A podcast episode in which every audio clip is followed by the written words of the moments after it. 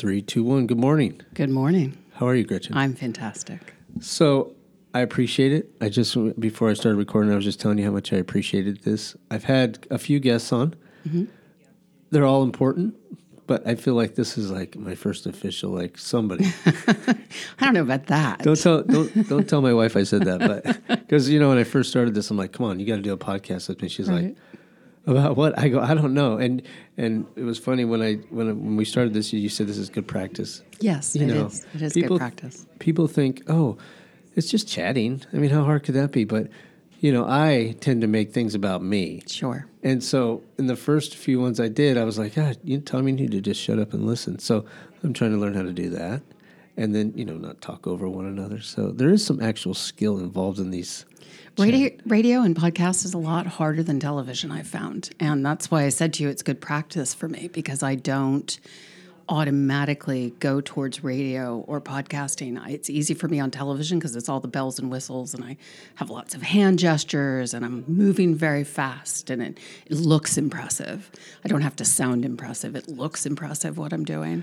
But on radio, you have to sound smart. And sometimes that's a lot harder to be smart on a podcast. Well, and that's why I try to invite smart people Well, so that I can quietly listen while you be smart. I don't know about that. I'm not so smart this morning, so Well, and somebody let's asked, set the bar low, shall we? somebody was just asking me, um, where do they watch these? And I'm like, well, they they're podcasts. You know, I I upload them to a podcast channel where you listen to them. And uh, one of my favorite persons that does the podcast uh, a podcast is Joe Rogan.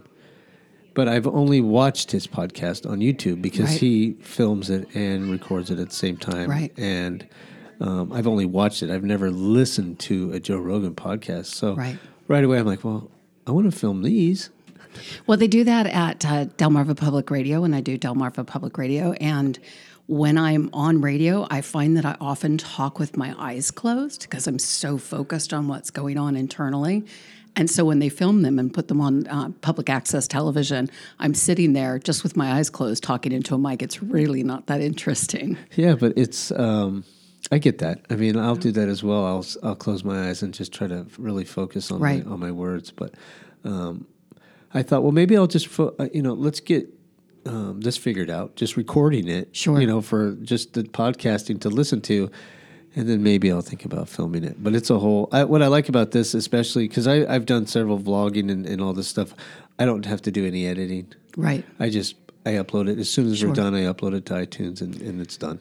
And I also like about this that I don't have to worry about how I look and whether I'm wearing makeup and whether my hair has been blown out. I just can show up in my PJs and Well, you look great, uh, and it, it, I'll, I will share a quick story. How you know I own a hair salon, and you are you attended or uh, visited the hair salon, and I was like, oh my god! So I have that. I have a little bit of luck that I can actually have a few people that I can somewhat you know nicely ask if they would mind doing a podcast, but.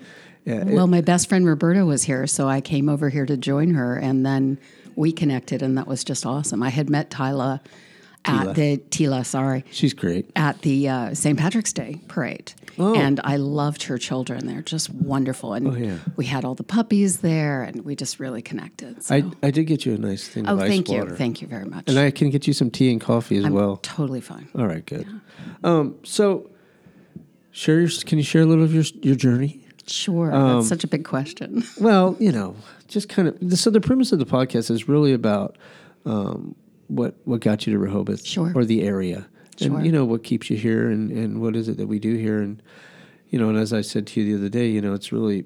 I love the idea of how one small business can help another small business. Sure. And you, you, um, the first time I ever heard uh, when my friend Matt had passed away, you had shared on I don't know if it was on Facebook a story of him coming to help you, and I forget what it was. Yeah. Either you didn't pay the bills or the No. got shut off. it but was it was he- our first Memorial Day, and I had just opened in April, and everything that could go wrong went wrong.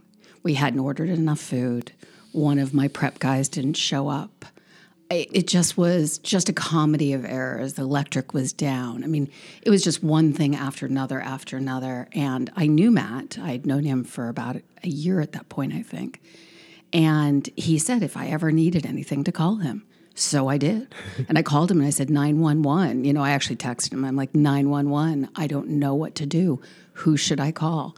And he literally showed up in a black SUV three minutes later with a whole carload of guys. And this black, big black SUV pulls up in front of my restaurant, and all these guys jump out. And he's like, What do you need? What do we do? And they just went to work. And within two hours, I was up and running. It was amazing. He fixed everything. He got one of his guys on the slicer. This guy is slicing the lunch meat like I've never seen anyone go that fast. He had another guy working on the stove trying to fix. We had one of the things was not working where the fire has to come out. It's those things are complicated, but he had one guy fixing that. He had somebody else working on another system that was broken down. And it was just, I mean, two hours. I was up and running. It was amazing. Absolutely amazing. I had a friend once said, you know, when after Matt Matt had passed away, he said, you know, I, I feel like, and I'm going to leave this guy anonymous. Mm-hmm. Um, he's like, you know, I think I want to pick up where he left off, Yeah, and I'm like, well, that's a lot sure. because Big, big shoes. yeah, because you know, when you're sitting at home on the couch at night watching TV, more than likely he's somewhere, Right. helping somebody or Right. you know, always available. Um, you know, I I'm not sure those are shoes to fill. He was that guy. He really was. And you can look in what he did with, you know, SoDel and how he did so much for charity. And that is almost an aside. His own person, the way he actually interacted with the world on a one on one basis, he was that guy. And, you know, he just, he affected everyone in his life. I just lost my biking partner uh, a month and a half ago. Sorry. Yeah, it was really, really hard. Who was also that guy. And I've been lucky in my life to have had several people like that who just positively impact everyone they meet. And they've, you know, taken me under their wing and, and cared for me and loved me. And, you know, it's so hard when those people leave us too early. It really is. But we're so lucky that they were with us as long as they were and that we had them while we did. And, you know, that's how I feel about Matt. That's how I feel about Ray. I, there's so many people that just wander through life not really interacting with it.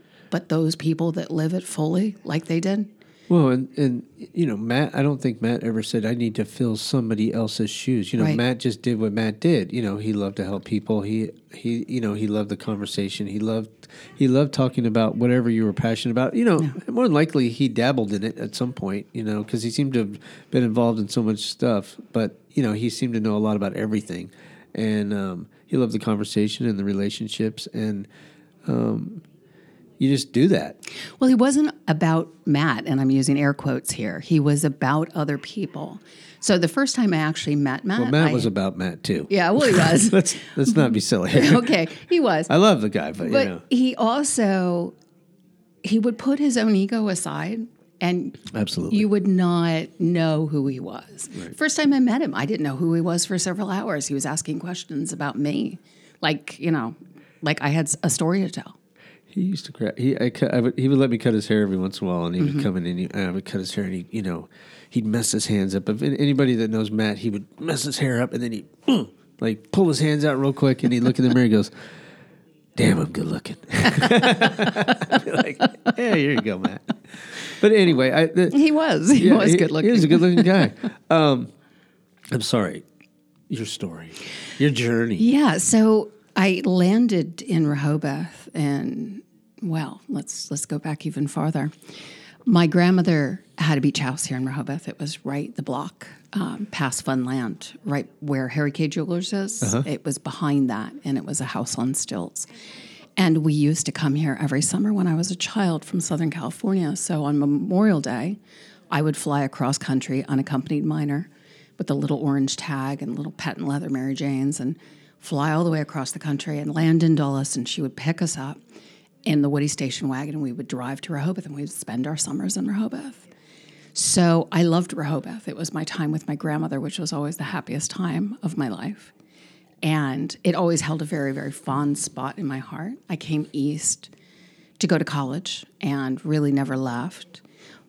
I- I mean, I left the East Coast, but I never went back to the West Coast. I would travel around the world, I would cook all over the world, but I always came back to Rehoboth. And most of that was because grandmother was here. I would come to visit her, to see her, spend time with her.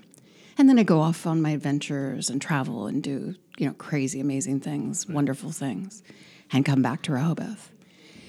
And in 2008, I had sold a business, a big piece of property, and put the money into the stock market. And I was going to go on a two-year sabbatical with my children around the world.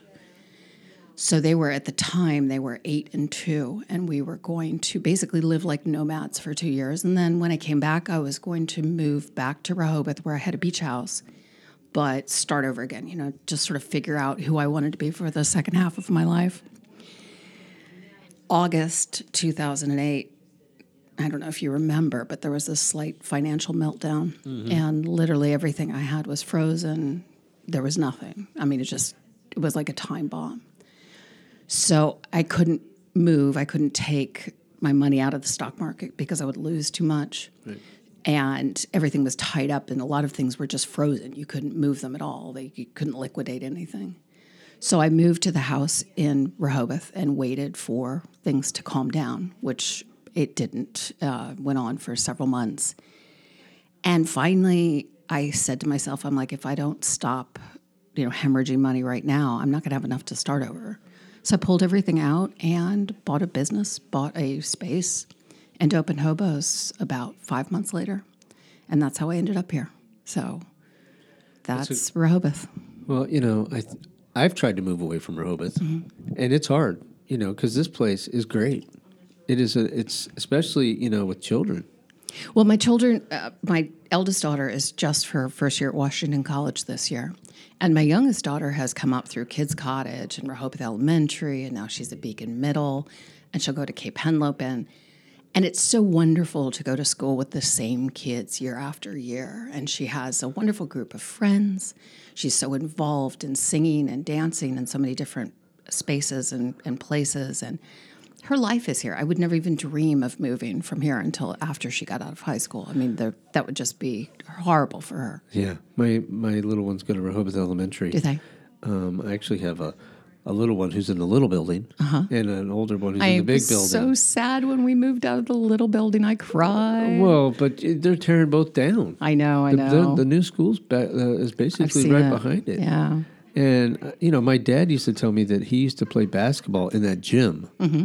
And he was from Selbyville. He just would come down here to play basketball. But I'm like, God, you know, they're tearing it down. I almost want to. I said, Dad, come on, let me get you over there. We'll get you. We'll get David. We'll get Sam. We'll get all the kids and under that hoop, Right. you know. And uh, One last time. one last time before they tear it down.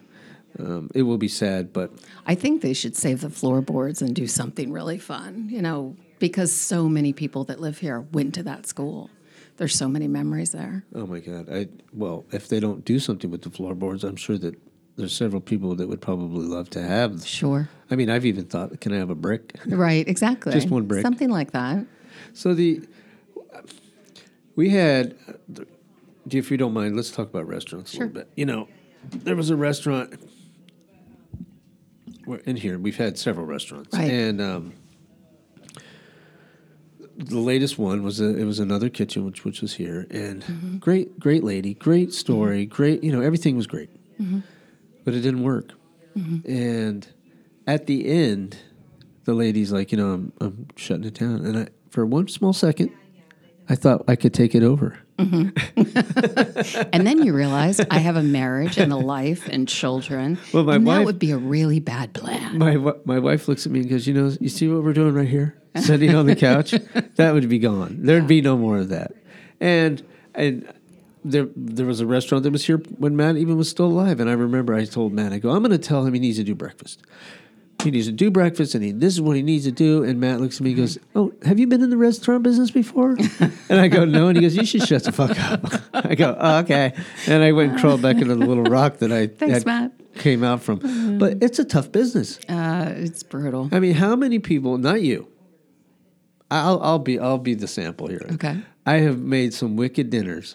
I love cooking. Sure. Um, I love the nutrition, and, and I, I'm, the big reason I wanted to have you on is to talk about nutrition. But um, I love, you know, I love the relationship with food, and um, I think I'm good at it. But you know, I would order, and you even mentioned in your first story you didn't order enough food. You know, I would be consumed by the fear of like something not being, you know, Sure. going out of date or getting, you know, Yeah. expired or something. How do you? I mean, just talk about. I mean, what? Well, first of all, let me put this in perspective. I've Please. been cooking professionally since I was 12. I was in the restaurant business at 16. Now, I did go to college and all that other stuff, but I would sneak out at night and cook all night long in restaurants. And I would, anytime I wanted to learn a cuisine, I would go cook in another restaurant. Wanted to learn how to make the perfect matzo balls, I'd go work in a deli. I wanted to learn to make au choux, I would go work in a French bakery. So I had a lot of experience in restaurants. I had never had a restaurant in a destination tourist area that had a season, and I'm using air quotes again, season. I'd never had that experience. So So this is also 2009. this is eight? 2008, yeah. So- 2008. no, this is now 2009, May 2009. So, first Memorial Day, May 2009, we went from doing about 100 covers a night to doing 300, 350. So, I mean, 100 covers was a lot for us. We were really pushing ourselves at 100. Right. Doing 300 was obscene. Right. Like, there was just, it was so different. It was such a different kind of experience. In, and I'd been in high volume kitchens before, but not a tiny little kitchen with a tiny little staff with a completely made from scratch menu. Every single dish is made from scratch with a line. I remember my first night this happened, that Friday night. I remember looking down the kitchen and just seeing tickets all the way to the end of the kitchen, all the way to the end. There was no end to them. And still, I think servers had several in their pockets that they were just like, they didn't want to upset me anymore. And I'm like, how will I ever get through this? So that experience definitely uh, taught me a lot. But I look back over the last 30 years of cooking, and it's almost like a dysfunctional relationship, an abusive relationship in the restaurant industry.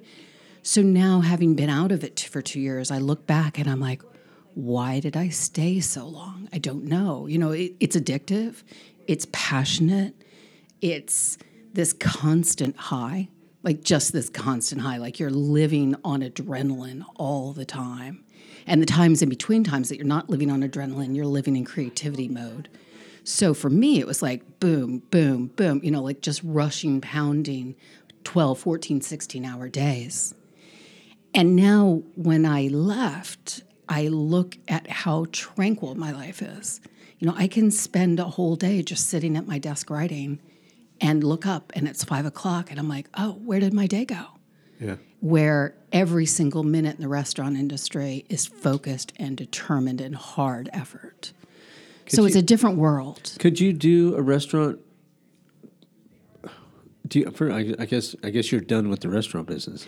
Well, you know, it's it Did I just actually Yeah. before I ask the dumb question? Are you done with the restaurant business? Yeah, so it, that's that's a, yes, I am, and I every time I sneak into like fantasy mode, where I want to, you know, I I get an idea and I'm like, I want to do that, and I love doing concepts and I love doing ideas and I love doing menus and I do, I love doing spreadsheets and I love doing, you know, like working out like a cost analysis. I love that stuff. And yet, I also want to stay married and I want to be a mother and I want to stay home with my children. And my children suffered enough. Like they really did. When I when you know I didn't always do hair. I used to actually be in the golf course industry, but Mm-hmm. when I when I finally got into the hair business and um, I worked for Drexel, who's kind of like a big restaurant of the hair business. You know, Mm-hmm. he's Sure. he he would be the the extreme. Um, you know, when I finally decided to open a hair salon, I thought, well, I'm gonna, I need, you know, ten chairs. I'm gonna need ten stylists. I'm gonna need all this, you know, uh, nails and facials and Mm-hmm. massage and tanning. I mean, you know, give it all. I need it. This is what we need to do. And uh, you know, ten years later, I really I, I've whittled my salon down to like four chairs, Sure. and you know they do chair rental, and because I don't I can't I don't want that, Mm-hmm. but I also don't want to give it up. You know, I like I could I always think like as uh, it'd be cool to have like a restaurant where you just seat ten people or something. You make Sure. these kick ass little dinners. You're not making a lot of money, if anything. I guess you'd have to make something or it wouldn't be worth it, but But I don't think they make that version of, of a They restaurant. do in other countries. Yeah, in other countries they do a lot. Now, I did corporate in restaurant industry. I would, I would work corporate, and I really didn't like it. And I realized that that was not my that was not something I loved. So every restaurant that I really invested in, or you know, put my time or energy in, or cooked for, was that type of style where it was completely focused on the customer, what that customer needed.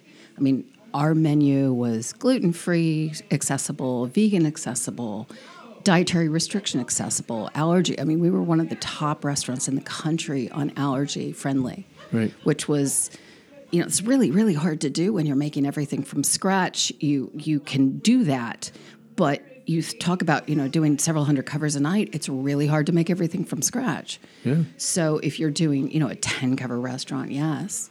But like i saw that the restaurant next door to you was closed and i thought well maybe. And roberta who was my friend that i was visiting she's like if you do that i will kill you. There is no way you're opening another restaurant Well, and the it's funny because honestly, I and I it's weird because I look at that place and it's been it's it's it's been closed twice, and people say, "Well, it's just a bad location for a Mm-hmm. It's not, restaurant." though. It isn't. It's No. a fantastic location. It's a fantastic location. I'll tell you why. First of all, it's destination. So people are coming to see you specifically, and there's nothing wrong with that. Like if you have a following, like I have over 10,000 people following me all the time and what I'm doing, and that's not a lot, but for me, it's a lot. So I would not have trouble filling those seats. That's not an issue. You have parking, you have plenty of space, and the building inside is gorgeous. I mean, it really is lovely. It's very cool, but Yeah. but uh, just because it's awesome doesn't mean that it's going to a pan Asian restaurant's going to work there, Right. And that's you know that's where that ego starts to get involved, and Right. you start becoming because I said if you want to have success, you basically need to recreate an Arena's, you know, where you. Ba- I mean, if I Do well, you though? well, the, I think that see, the, they're providing lunch. Mm-hmm. I mean, that's kind of providing lunch, early dinner. I mean, the the thing like I couldn't go over there because it was all like pho bowls and you know these things. Um, Pan Bauer Asian is pushing the envelope here. Uh, I mean, we only have very few uh, Asian restaurants that do very well. We have Miyagi's, we have Min's, uh, we have Confucius down in Rehoboth that do the job really well and have a following, That's have my a favorite backing. restaurant, Which one? Confucius. Yeah. I love. I love Sean. Anyway, so it, it's it's difficult to make something like that happen here if you again do not have that following. You've got to have people that want to come to your restaurant, no matter what kind of restaurant it is. And that's, I mean, when Jay was open here, he had that kind of following, but his menu, I think, was a little bit challenging for the space. Yeah, well, there's a few things that were challenging, Yeah. but I won't get into it. Um, well, I mean, so you went into cookbook. Yeah, so I, I've And written I, for a long time. Mm-hmm. I, I will say I looked at this and I did not read it all because it's huge. It's huge. It's huge, but I love it. Mm. I mean, what a great cookbook. And I love the cover. So it's not really a cookbook, though. So it's a chef's memoir. And what it starts out is very, very early. It tells the stories of my life, my life in cooking. Lots of stories aren't in there because they had nothing to do with food. Mm. So these are stories about food, about cooking, about growing up, being a chef. But again, when I was growing up, being a chef was not socially acceptable. It was not a, you know, a like rock star, glamorous celebrity kind of profession. It was very blue collar. It was very, you know, you cook, you smell bad, you're working with your hands. And I did not grow up in that kind of family. My family was very much a silver spoon, you know, nose up in the air kind of family. Right. And they did not want me to be that that person, that thing. When I was young and I was cooking, that was fine. It was cute. But as I got older, it was like that was no longer okay. You had to settle down, marry, have kids, or you had to do something socially acceptable like marketing or PR or be a lawyer or something like that. Not something where you worked with your hands and smelled like a kitchen wench every day. That is a great smell. There is nothing like it in the world. no, there is No. nothing like that smell. um, yeah, so the. I, I guess that's a better word, memoirs. Memoir, because- yeah. And I and I like I said, I did start reading some of it, but it's one of the one of the things that I didn't realize in about sobriety. Sure. You mentioned sobriety in the book. Well, I talked about sobriety in the, it, and it, I want to clarify not alcohol sobriety because those people that know me know that I drink, but I talk about being off drugs. Right. And I, when I was in my And early, that's a big deal. it is a really That's big a deal. huge deal. And I, you know, this is something Matt and I shared quite a bit about. Um, but in my early, late teens, early 20s, I got hooked on cocaine. I did so much cocaine over two years. Um, once two years was over, I went off and never touched it again, never touched anything again, really. Except for once I took a pot brownie because I was in pain. That's a whole nother story, and it's actually really funny. We'll have to schedule that podcast for the pot brownie. Um, the pot brownie story. But I have never taken drugs again. And I think that was one of the issues that finally burned me out about the restaurant business is our heroin epidemic is so spectacularly huge right now.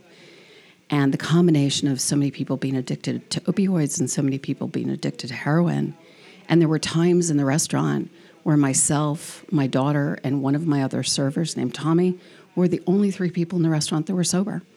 And that's really, really hard. Yeah. And anytime somebody's not doing their job, I would have to step in and do it. And my daughter's amazing. Tommy was amazing. But there's only so much three people can do in a restaurant to run it. Well, and you kind of get put, put over the barrel because it's like, Yeah. listen, I tell you, if you come to work again high, again, I'm gonna, you know, help because you can't. Well, you, you can't fire them. You can't it's in the fire middle of the summer. You can't fire them. You need them. You need a warm body at this, you know, wherever it is. And you're terrified about them using the slicer. They're going to put their hand through it. Oh, yes, that happened.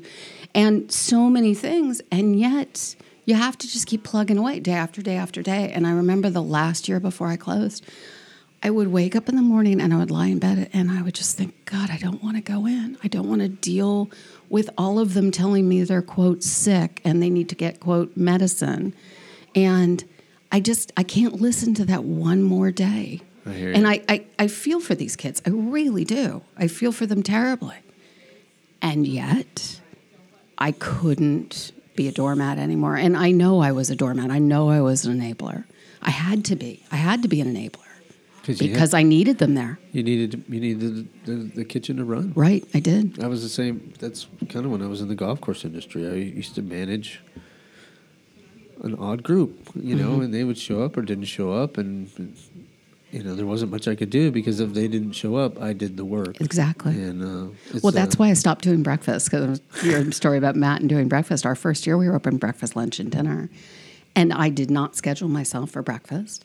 I was only scheduled for lunch and dinner, and even with that, I still worked something like the first season. I worked 170 days straight without a break. But anytime somebody didn't show up for breakfast, I would have to be in at six o'clock in the morning, and I didn't leave till one, two o'clock in the morning. So that meant I got four hours sleep a night, and it just after a while, I just couldn't do it anymore. It was hard to get people to show up to do breakfast. Oh, impossible. the only time I could get people to show up is if they were in work release and they couldn't actually do drugs or drink, Oh, or else they get thrown back in, you know, like heavy duty intensive jail. So that's when I started. Well, that's when I started hiring work release, and I started working with Luis Lopez because he's like, these guys can't drink. You're good, and they would show up. They were the ones that show up. But the minute somebody got out of work release, they go right back to the drinking and the drugging, and that was it. Sayonara, bye bye. I got. I'm grateful to. Be, I got sober in initially. I got sober in '97, Mm-hmm. um, and you know, drank after seven years, Mm-hmm. and uh, just celebrated nine years again. That's fantastic. Yeah, but you know, I can remember those days. You know, Sure. I can remember that lifestyle. It was Sure. you either like were getting ready to want to change, or then Mm-hmm. you get you know some sort of trouble. You talk about change, and then it's usually some sort of trouble, and then you you finally have to make a change. Mm-hmm. Right. And uh, luckily, I did that, and and my life went Straight up. straight up. Yeah. It was uh, I was bouncing along the bottom for quite a Yeah. while. So the one of the exciting things, or one that caught my attention when I was talking to you the other day, was that you were talking about nutrition. I um, I feel like I've lost my connection with nutrition. I've lost the purpose, you know, of what food is doing for me. You know, I get all this advice um, from people all around. You know, everyone's an expert, and I started doing something four weeks ago, and I call it just supper. Mm-hmm. And I just eat supper.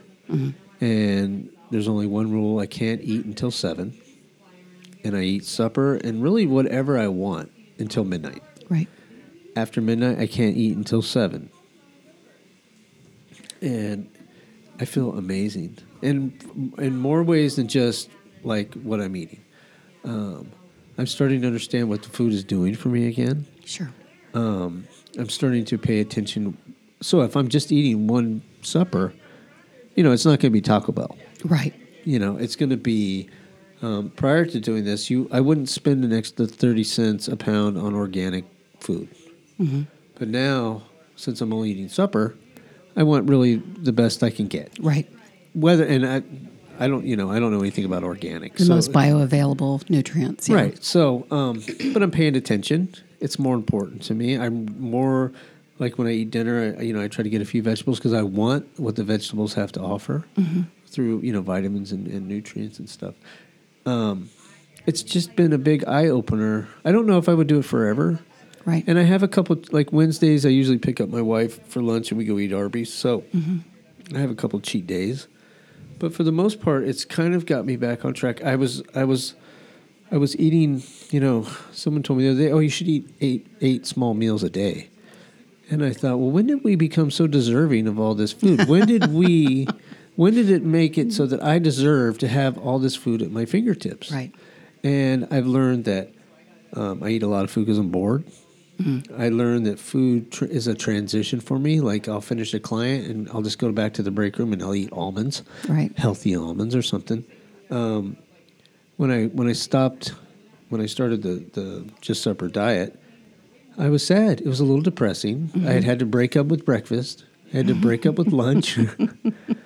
and you know, like, I said, I don't know if I'll do this, but have, do you know? Do you do you understand what I'm talking yeah, about? So there's a lot of things you brought up, and I hope I can remember them all. I meant to bring a piece of paper so I could make notes. The point was, I'm just going through some stuff, and I'm excited to hear about what you have to say. So, yeah, you brought up a lot of things. First of all, um, the most important thing is the art of eating with deliberation. And when we eat consciously, and I mean with the full intent of eating and nourishing our body and absorbing the nutrients, and absorbing the food, and enjoying and appreciating the food and in the experience, that is a whole entire different type of experience than so unconsciously eating. Like you went to the break room and you just shove almonds in your mouth. And did you ever even taste those almonds? I mean, do you remember them? You don't probably. So one of the things I would start doing with my cooking clients, um, I teach cooking classes, by the way. One of the things I do when I teach people is the first thing is to eat with deliberation, and we do meditations on, you know, taking small bites and really savoring the flavors. And on my blog, which is chefgretchenhanson.com, there is at the very, very beginning, you have to go back all the way to the beginning. There is a meditation on eating an orange with deliberation. And it's really, I mean, it's not a good podcast, but I did a recording and it has that meditation. And it's a really good way and an exercise to see what that means and how slowly and intentionally we need to be eating and focusing on what we're eating. So there's that piece. And what it sounds like you're doing right now is when you're eating dinner, you're eating with intention. You're eating with focus. You're eating with forethought and planning. You're thinking about what you're doing, what you're cooking, what you're buying, what nutrients are going into your body.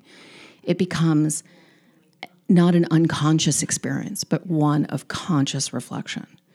And anytime that happens, anytime we change our diet in that way, we're going to find ourselves much more alive because the food that we're eating then becomes a source of complete nourishment. It doesn't just pass through us, it becomes an active measure of our consciousness, our heart, you know, and all those different pieces uh, become filled.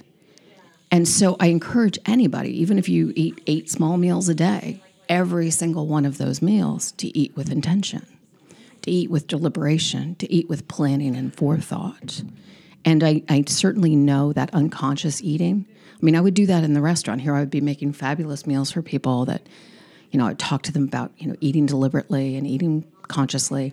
And yet I would forget to eat and then I would stand at the sink and like shove food in my mouth because I realized that if I didn't eat something soon, I was going to pass out. And that's exact opposite of what we should be doing with the basic sustenance of our life. Well, and if I if I, if I told when I tell people about what I'm doing, right away they says, "Oh my God, I'd pass out. Oh, I'd fall over." I'm like, ah, I don't think you would. And honestly, and I'll just speak for me. I thought the same thing. Sure. Especially like you know, I like to run. You know, I'll get up in the morning, go run five miles. That would be a great excuse to make some killer oatmeal. Sure. You know, just you know, steel cut, a little bit of honey, maybe some uh, some blueberries. You know, all great. But it would be a great ex- a great excuse. And one of the things that I the worst part was like, especially like an oatmeal, which I love. I felt awful mm-hmm. after I ate oatmeal Why? bloated. Always bloated. My body just constantly felt bloated, especially with oatmeal. And maybe because I ate too much of it. Mm-hmm. Because, you know, I don't know what the portion is for a. Portion's about a half cup. So, you know, sometimes It it, could be a cup, but it's not much. It's not much. I mean, certainly we overeat our portion sizes at all times. You know, everyone's overeating. And that's one of the things that, you know, when we talk about eating with deliberation, is how much you should be eating. Well, and I don't know if I could learn about eating with deliberation unless I um, hit bottom. And I, you know, I wouldn't say, uh, I, I felt like I hit a bottom Sure. before I made this change. I really was. I was. I was working hard. I was. Uh, you know. I was exercising. I was trying to. You know, eat healthy, but I felt absolutely terrible. I was putting on weight. Um, my stomach was distended. I was holding my stomach in. This lady's like, you know, if you hold your stomach in, it puts pressure on your curvature of your spine. So you tend to mm-hmm. straighten out your spine. Mm-hmm. And she was explaining all this stuff. I'm like, oh my God. And what's going to happen? You have no acetol. You know, you suck mm-hmm. your acid. And I'm already struggling with that. So I'm like, I can't do that. So I just was at a bottom and I said, forget it. And what I'm allowing, what happens, at least what I think is happening, and, and I've learned this also through running, is that when I'm hungry, if I'm really that hungry and I'm not bored or just a habit, I have fat on me. You know, if it mm-hmm. has to go, if I'm gonna, if something's gonna get eaten, it's this nice fat I put on my body. Uh-huh. It's filtered and clean and nice and stored away. But that's kind of to me, that's sure. this is what I f- have created in my mind. I feel like you know, we get up, we gather, we hunt, we do whatever we do, and Well- then at the end of the day, we eat it. So you just brought up a very interesting point about we get up, we hunt, we gather, we do what we do. If you look at anthropologically, we were not meant to eat that many meals a day. No. No, we weren't. I mean, we would work all day to eat at night. Right. And our body is actually in tune to fast for long periods of time. And when you fast for long periods of time, which is what you're doing, you're, you're eating from 7 to 12, which is five hours. So that means you are enforcing a fast for 19 hours a day. Yep. Right? Mm-hmm. In that 19 hours a day, everything that you've eaten has gone has gotten used. Yep. But then you have several other hours a day that you're burning off the fat and the stores of the glycogen in your body that you have available to you.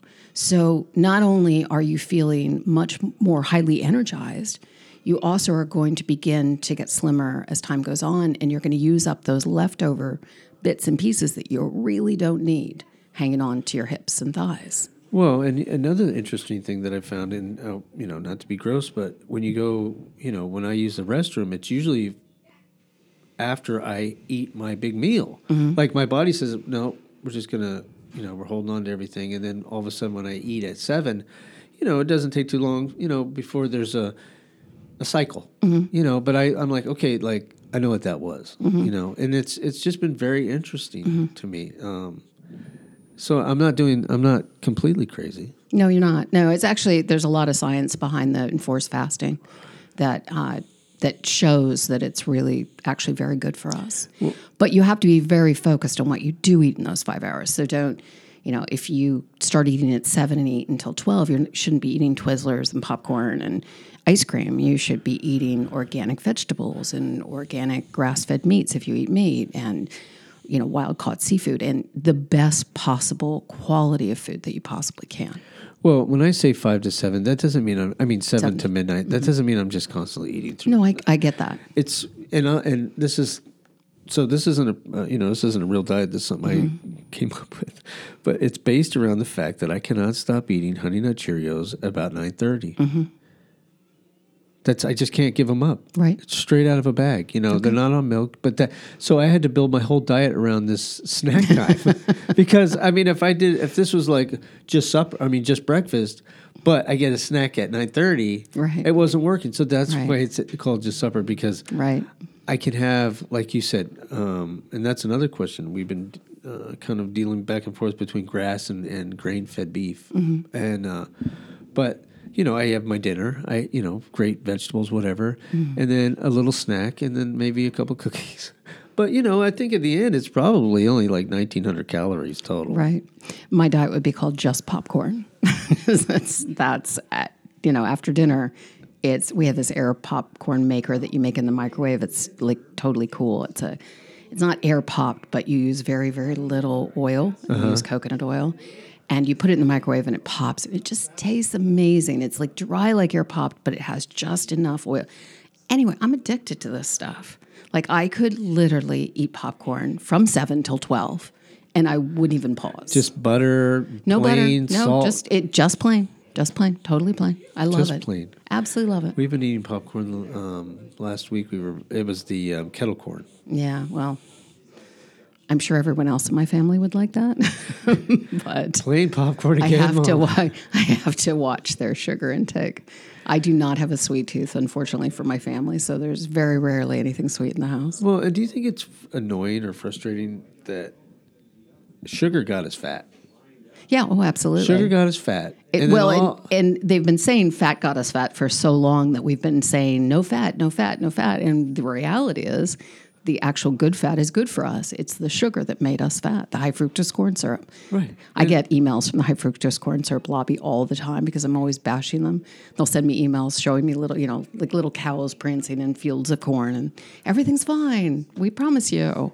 Well, and- like sugar is the devil. but when you look at it, you know, and I always say, you know, if it says fat free, that means fuel free. Change Mm-hmm. the word fat to fuel. So let's say this sour cream is fuel free. Mm-hmm. Uh, everything is fuel free because that's what they've done.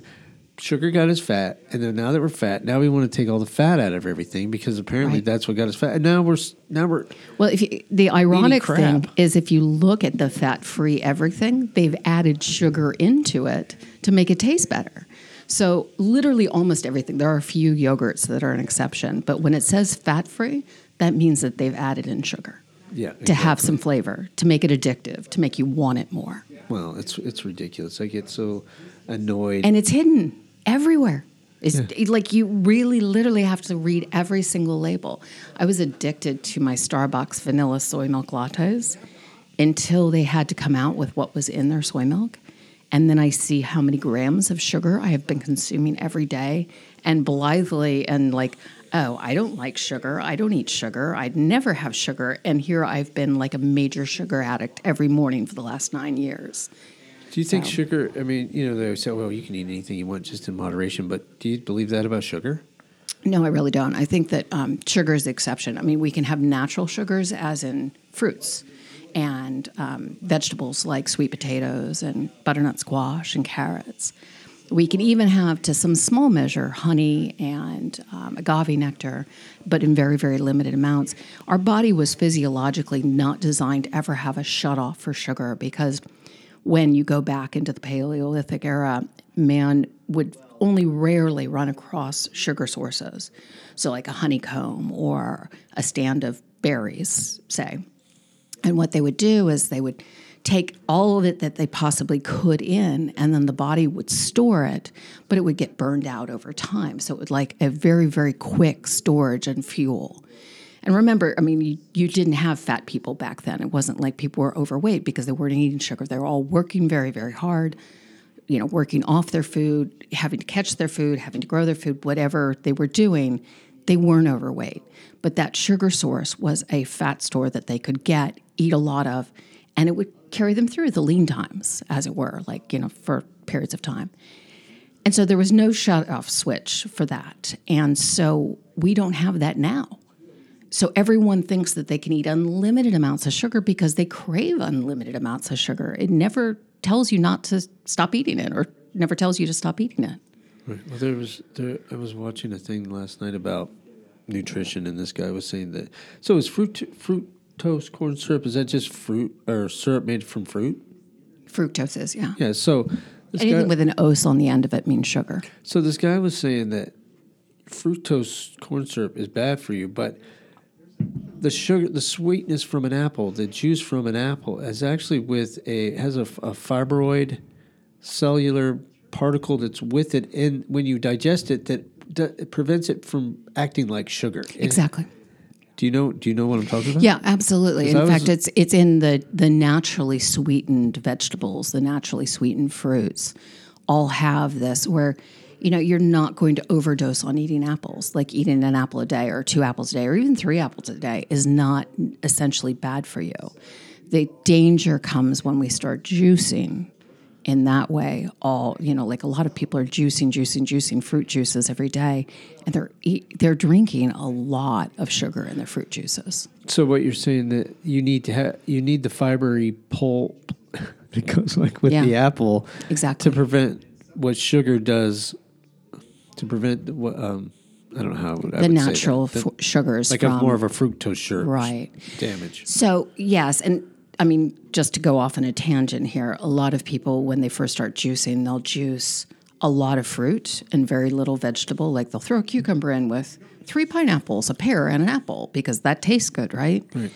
But the reality is, you should be using, you know, one pear to 16 cucumbers should be about the ratio. you should be like 10 to 20% fruit juice, and all the rest should be vegetables. My dad was going through this period where he's making these smoothies. Mm-hmm. I mean, he's on a diet, so he's making smoothies, and, and but you know he had yogurt and fruit and, Mm-hmm. and milk and all that. I'm like, that's probably a thousand calorie Sure, smoothie you just sure. made there. Sure. But it's a smoothie. It's good for But you. it's good for you. Like, so what? So what's going on with you today? I know we got your book, which I, I love the book. Yeah, it's. Uh, I'm sort of cobbling things together right now. So, when I first started, when I first closed the restaurant, I had this thing where if I wasn't constantly busy, I felt like I was wasting my time. And, you know, it was, it was really weird. Like I couldn't sit still, I couldn't just be. And somehow through that, I managed to write that book. But still, I would like, you know, I would write for 12 hours a day. And, you know, I'd have this schedule, this insane schedule. And now, and I, then I would write for magazines and I would do radio and I'd do television and I was just like going, going, going, social media and blogging and going to conferences and talking to other writers. And now I am feeling much more quiet and I feel less need to do as much. I have finished two other books that are both in the editing process right now.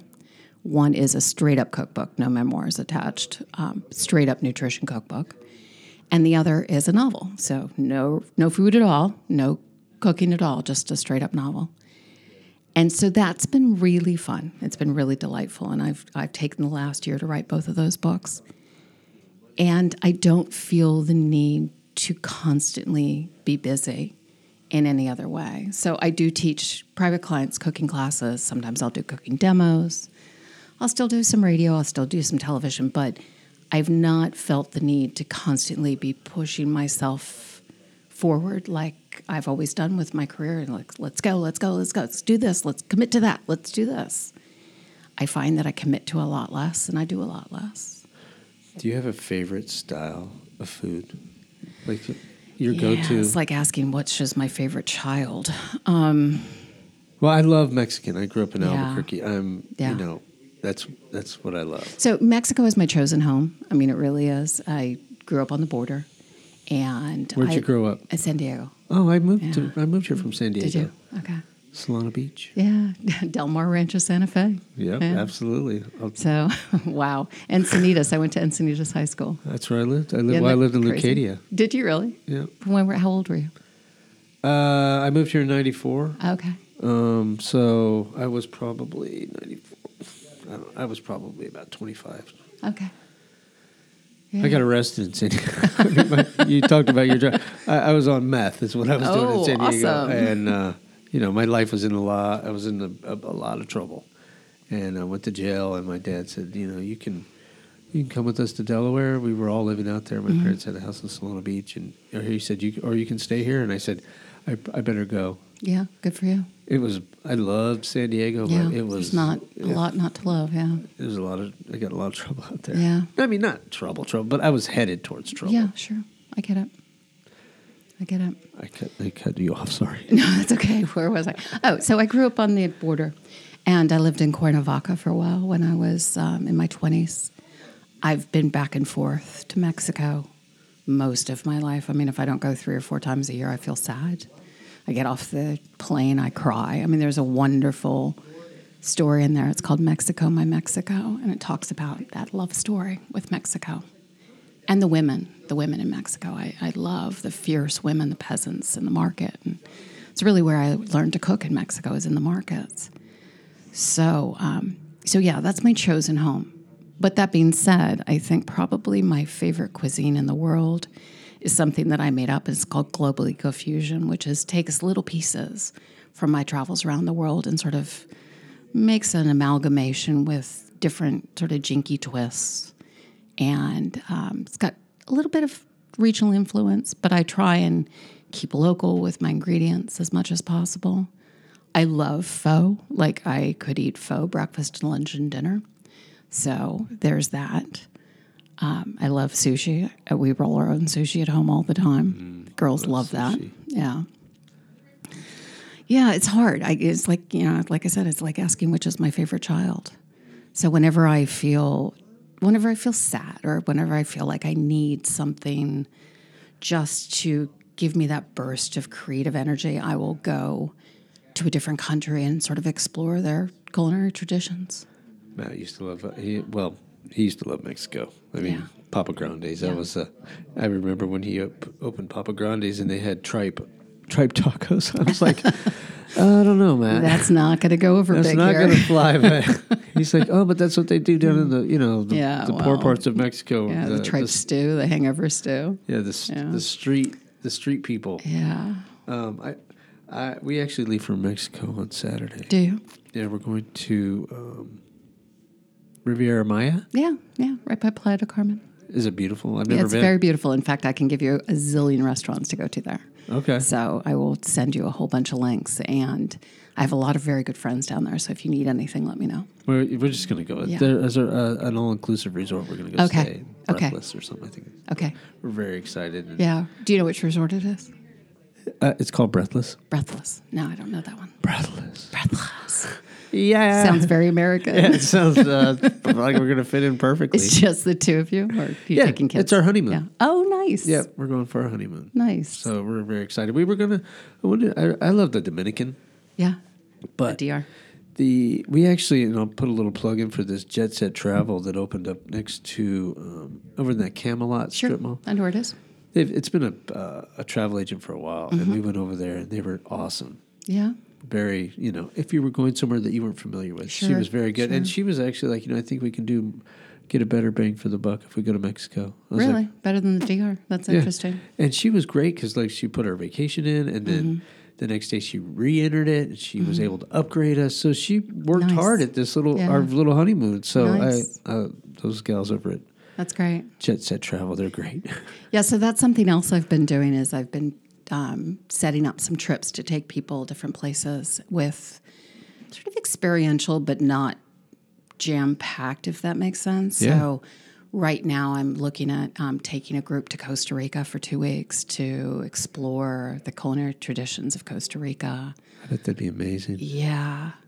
Um, yeah, so I'm trying to do some fun things with travel and food because that's those are my true loves is travel and food. Would you be um, open to coming back on my podcast? Sure, of course. you could come and talk about food. sure. Yeah, I- I, absolutely can. I mean, it's funny. We've started doing the podcast, and and then I'm like, well, maybe I should have a podcast just only about food and nutrition. And Well, I'll tell you, I think so often the food radio shows and the food people, the self styled foodists, foodies, whatever, it's so negative. Yeah. And it's so nice to have people talk about food in a really positive way, where food is really, it truly is the way we love ourselves and love the people that we care for and nurture.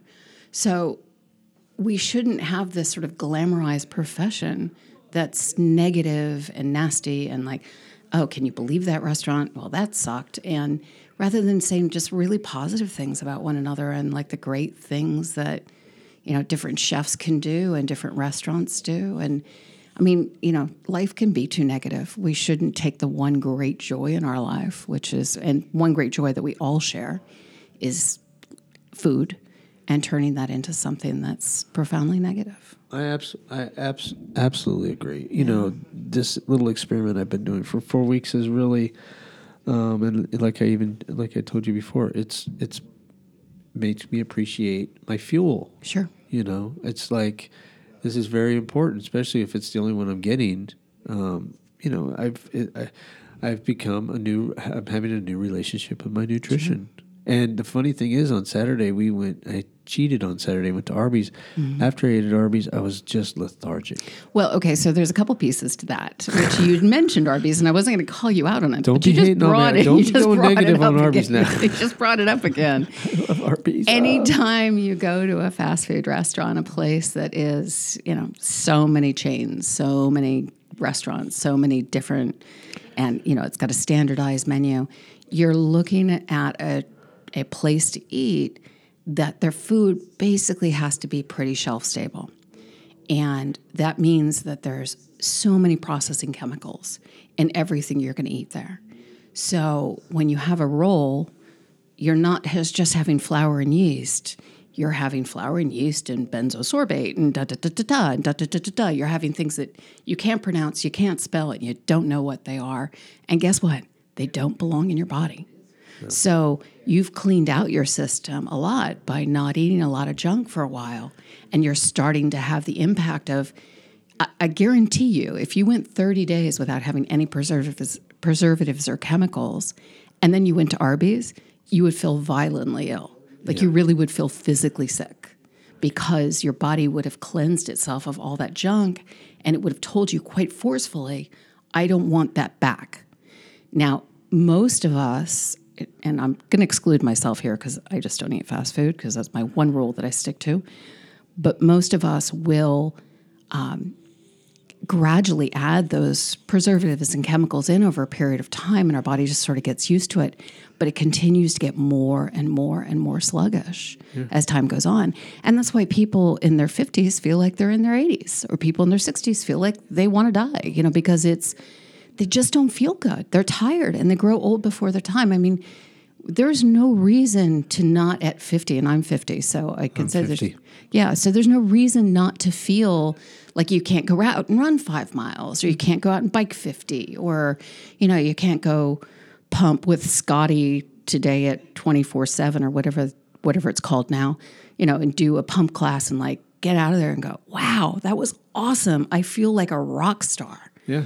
And that's what it should be. You should your body should feel like a rock star when you're really working it, really moving it, sweating, but then replacing that fuel with really quality food. Yep. And that's what I've been and uh, and I don't eat fast food. I cheat at Arby's and I you know and and this last cheat really made me I can't say. I was also I also got up at 5:30 on Saturday cuz I thought I had a 7:30 client. I mean, I was it was a few things. I was wiped out though on Saturday and I I you know, I had um, and I had Arby's and I thought well maybe that was part of it, but I don't Hungry, angry, lonely, and tired.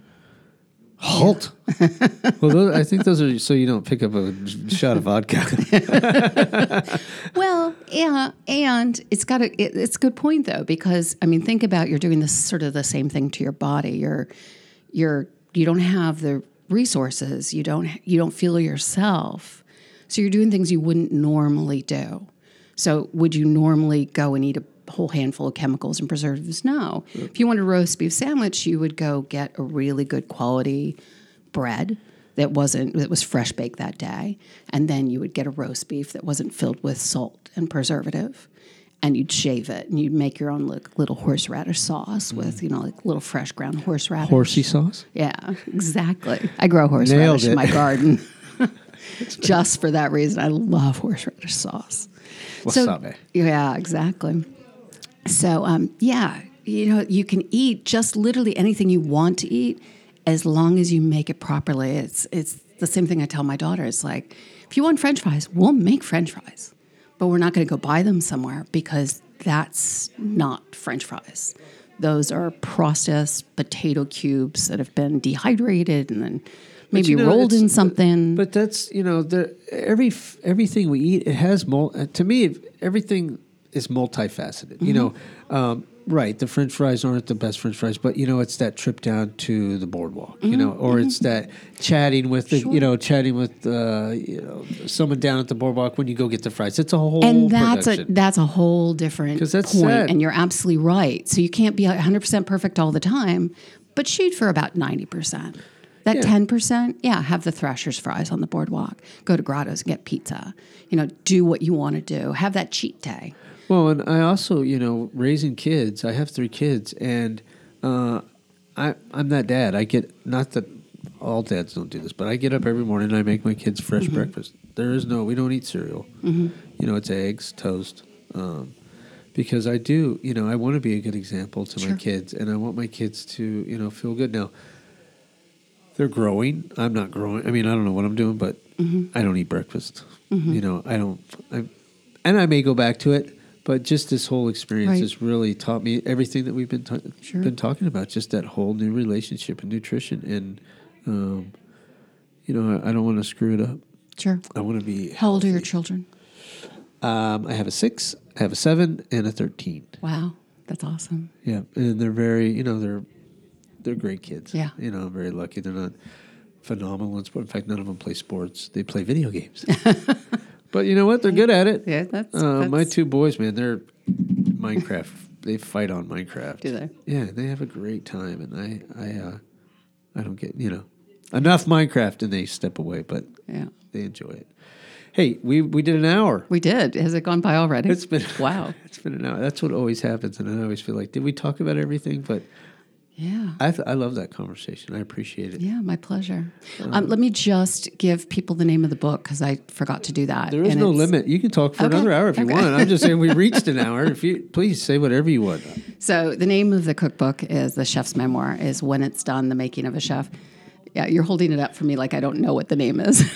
Well, we're gonna take a picture. Okay. I, thought maybe we could take a picture together. and We'll hold up the book Yeah. and then I'll post it. cool. So So, and it's available on Amazon, or you can go on my website and there's a link that goes straight to the publisher. nice. Um, yeah, I have a wonderful publishing house, which uh, it's Breaking Rules Publications, and it's a small publishing house.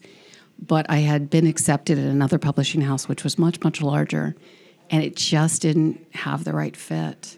So, I mean, you know, it was just this has been a wonderful experience. The whole first the book? first book. Well, yeah, writing the book was wonderful because it was incredibly cathartic. Because I've had a had a pretty interesting life. I mean, there's been a lot of trauma and a lot of drama, and I talk about drug addiction. I talk about food addiction. I talk about. I, I don't think I get too into. Well, I talk about my family of origin. I talk about a lot of the abuse that occurred in my childhood and I don't go too in depth with it, but I mean, I do talk about it, and it's an incredibly intimate portrait of, yeah, of dysfunction, intimate, intimate portrait of my dysfunction. A friend of mine actually ordered the book, uh, pre-ordered it, and it came out, and he wrote me this incredibly long and very touching letter where he said, "You know, I've known you for 20 years, and now I really know you."